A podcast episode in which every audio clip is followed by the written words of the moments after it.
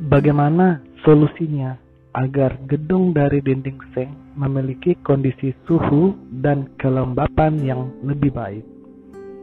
Jawabannya, gedung dengan dinding seng dapat mencapai suhu dan kelembapan yang ideal dengan cara mengecat dinding seng bagian luar dengan cat berwarna putih.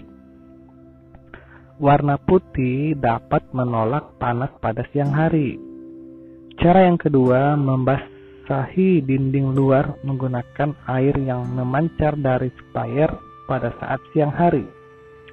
Selain itu, pembudidaya juga dapat memasang jaring paramet di sekeliling gedung dan tetap menyediakan ventilasi udara agar angin tidak terhalang masuk ke gedung. Pembudidaya dapat memilih ketiga cara tersebut atau menggabungkan semua cara tersebut.